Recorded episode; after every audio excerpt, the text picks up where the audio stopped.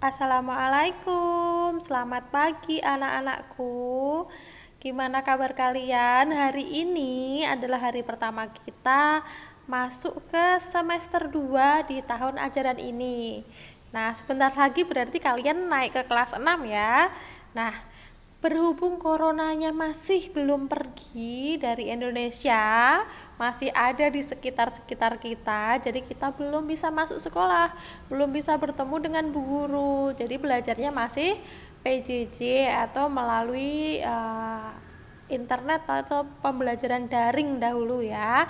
Nah, hari ini kita akan belajar tema 6 subtema 1. Kita belajar dari PPKN dulu ya silahkan dibuka LKS-nya itu langsung dibuka ke halaman 2 di halaman 2 itu adalah materi pendidikan Pancasila dan kewarganegaraan dengan kompetensi dasar 3.2 ya, yaitu memahami hak, kewajiban dan tanggung jawab sebagai warga uh, dalam kehidupan sehari-hari. Nah, kalian ini sebenarnya materi sudah pernah ya, pernah kita bahas ya, apa itu hak, apa itu kewajiban, dan apa itu tanggung jawab. Tiga hal yang uh, saling berkaitan maknanya apa dan kita juga dapat mencontohkan apa saja contoh-contoh hak, kewajiban dan contoh pelaksanakan pelaksanaan tanggung jawab. Kita mulai ya. Sebelum dimulai, mari kita berdoa dulu menurut agama dan kepercayaan kita masing-masing. Berdoa dimulai.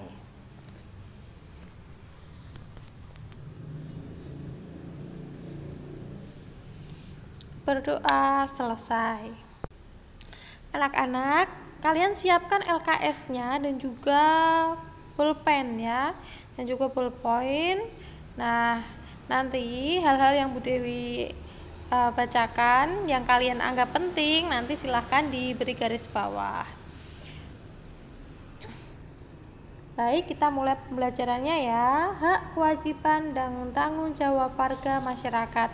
Hak itu apa? Nah, hak itu adalah milik atau kepunyaan atau kewenangan untuk berbuat sesuatu karena telah ditentukan oleh undang-undang, aturan, dan sebagainya. Artinya, hak itu adalah sesuatu yang harus kita terima. Lalu, kewajiban itu apa? Kewajiban itu adalah sesuatu yang harus dilaksanakan untuk menjamin haknya agar terpenuhi. Jadi kewajiban itu sesuatu yang harus dilakukan untuk mendapatkan hak. Lalu pelaksanaan hak dan kewajiban itu bagaimana? Hak dulu atau kewajiban dulu? Yang betul adalah hak dan kewajiban dilaksanakan secara seimbang ya. Kalau dilaksanakan secara seimbang, maka keharmonisan hidup akan terjaga. Nah, sedangkan tanggung jawab itu apa? Tanggung jawab itu adalah keadaan untuk menerima akibat dari perbuatannya. Jadi, perbuatan Maaf tadi ada tamu sebentar, Bu Dewi pindah tepat ini ya. Kita ulangi lagi ya. Tadi sampai di tanggung jawab.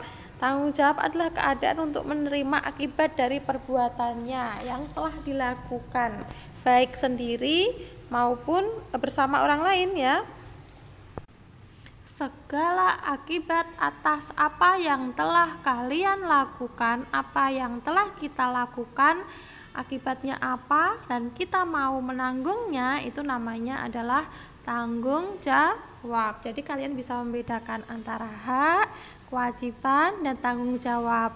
Nanti kalau ada pertanyaan seperti itu dijawab menggunakan kalimat kalian sendiri. Jangan buka Google, buka Google lalu di copy, di paste, dicontoh. Nah, kelihatan sekali bahasa dari Google dan bahasa kalian kalau kalian sudah mengerti ya. Kemarin tes banyak sekali jawaban yang uh, terlihat kalau itu adalah jawaban-jawaban yang hanya dikopas dari Google. Nah, sekarang kalian sudah tahu ya, jangan diulangi lagi karena Bu Dewi, Bapak Ibu guru itu sudah bisa membaca. Oh, ini jawaban nyontoh di Google atau jawaban dari hasil kalian belajar sendiri. H adalah sesuatu yang harus kita terima. Uh, Kewajiban adalah sesuatu yang harus kita laksanakan agar menerima hak. Hak dan kewajiban dilaksanakan secara seimbang. Tidak boleh hanya melaksanakan kewajiban terus tanpa menerima hak. Tidak boleh juga hanya menuntut hak tapi tidak mau melaksanakan kewajiban. Nah, sedangkan tanggung jawab adalah sesuatu yang kita uh, terima atas apa yang telah kita lakukan baik dilakukan sendiri maupun dilakukan bersama orang lain ya bentuk mau bertanggung jawabnya itu disebut tanggung jawab Nah, itu tadi adalah hak, kewajiban, dan tanggung jawab pengertiannya ya. Lalu aplikasinya bagaimana? Anak-anakku, kalian sebagai anak-anak, hak, kewajiban, dan tanggung jawab itu harus dilaksanakan. Nah, hak-hak anak itu dijamin oleh undang-undang di dunia, bukan hanya di Indonesia ya. Bahkan Perserikatan Bangsa-Bangsa atau biasa kita sebut sebagai PBB itu mengesahkan hak-hak anak melalui konferensi hak-hak anak yang uh, dilakukan pada tanggal 20 November 1989 sudah lama sekali ya kalian sudah lahir belum itu tahun 1989 belum ya belum lahir ya kalau sudah lahir sudah seumuran sama Bu Dewi ya nah pada tahun tersebut PBB mengesahkan hak-hak anak yang juga disepakati uh, oleh hampir seluruh bangsa-bangsa di dunia, termasuk di Indonesia. Nah, Indonesia menjadi salah satu negara yang mendukung pada tahun yang memberikan dukungan pada tahun 1996. Hak-hak anak itu penting ya, hak, konferensi hak anak itu penting karena menampung hak anak.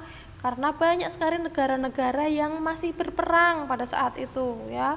Negara-negara yang bertikai sehingga apa? Sehingga anak-anak ikut menderita.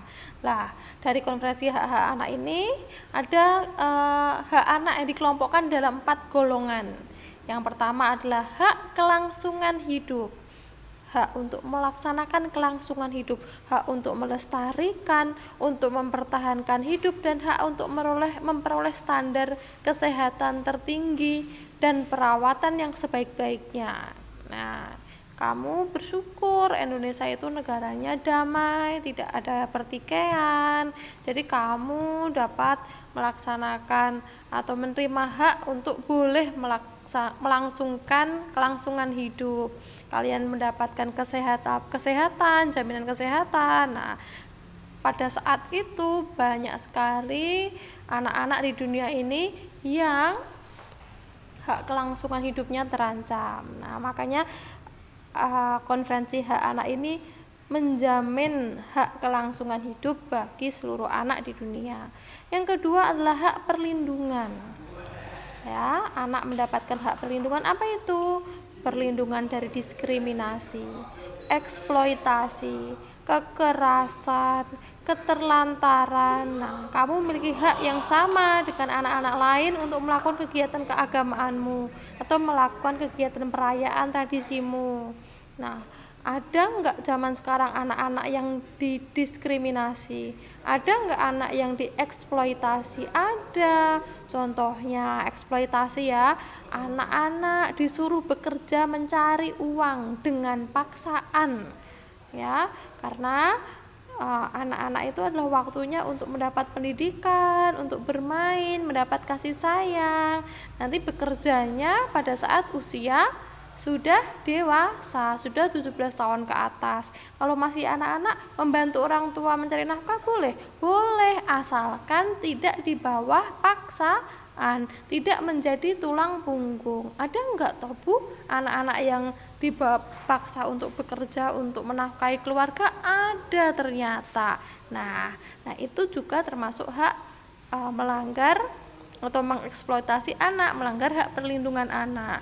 Makanya di perusahaan-perusahaan, di pabrik itu pengusaha dilarang menerima pekerja yang di bawah umur Nah, itu adalah salah satu bentuk perlindungan terhadap hak anak ya.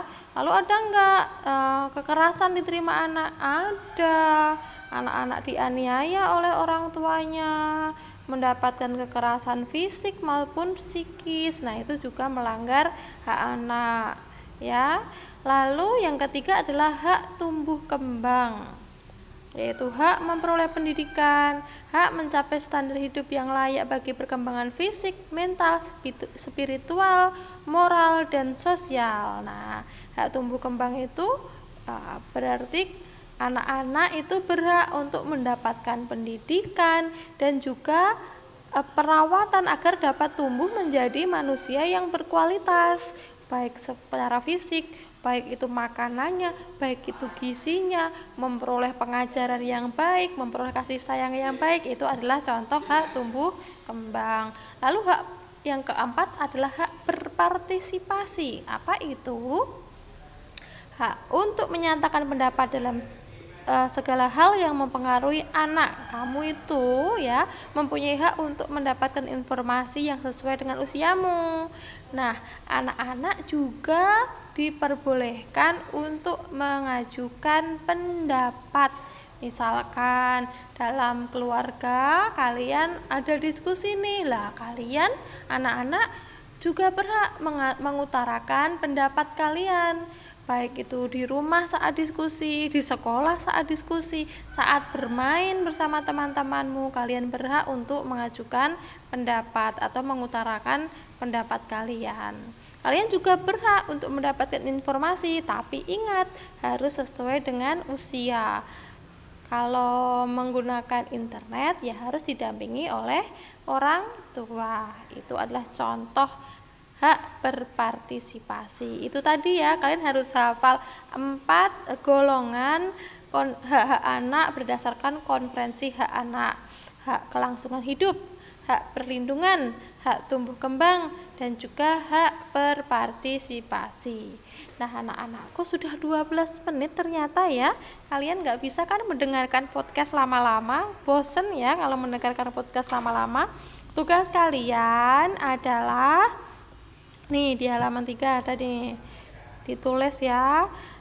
Uh, no, yang kolom kedua, maksudnya tabel kedua dari atas itu adalah contoh tabel hak anak dalam mendapatkan uh, hak ya misalkan hak kelangsungan hidup, hak perlindungan, hak tumbuh kembang dan hak berpartisipasi empat itu ditulis cara mendapatkannya nah cara mendapatkannya uh, cari cara yang berbeda ya itu kan salah satu contoh Contohnya hak kelangsungan hidup, contohnya selalu menjaga kesehatan tubuh dengan makanan bergizi, selalu memeriksakan kesehatan tubuh lah. Kalian cari cara yang lain untuk mendapatkan hak kelangsungan hidup itu caranya bagaimana? Untuk mendapatkan hak perlindungan itu caranya bagaimana? Untuk memperoleh tumbuh kembang yang baik caranya bagaimana?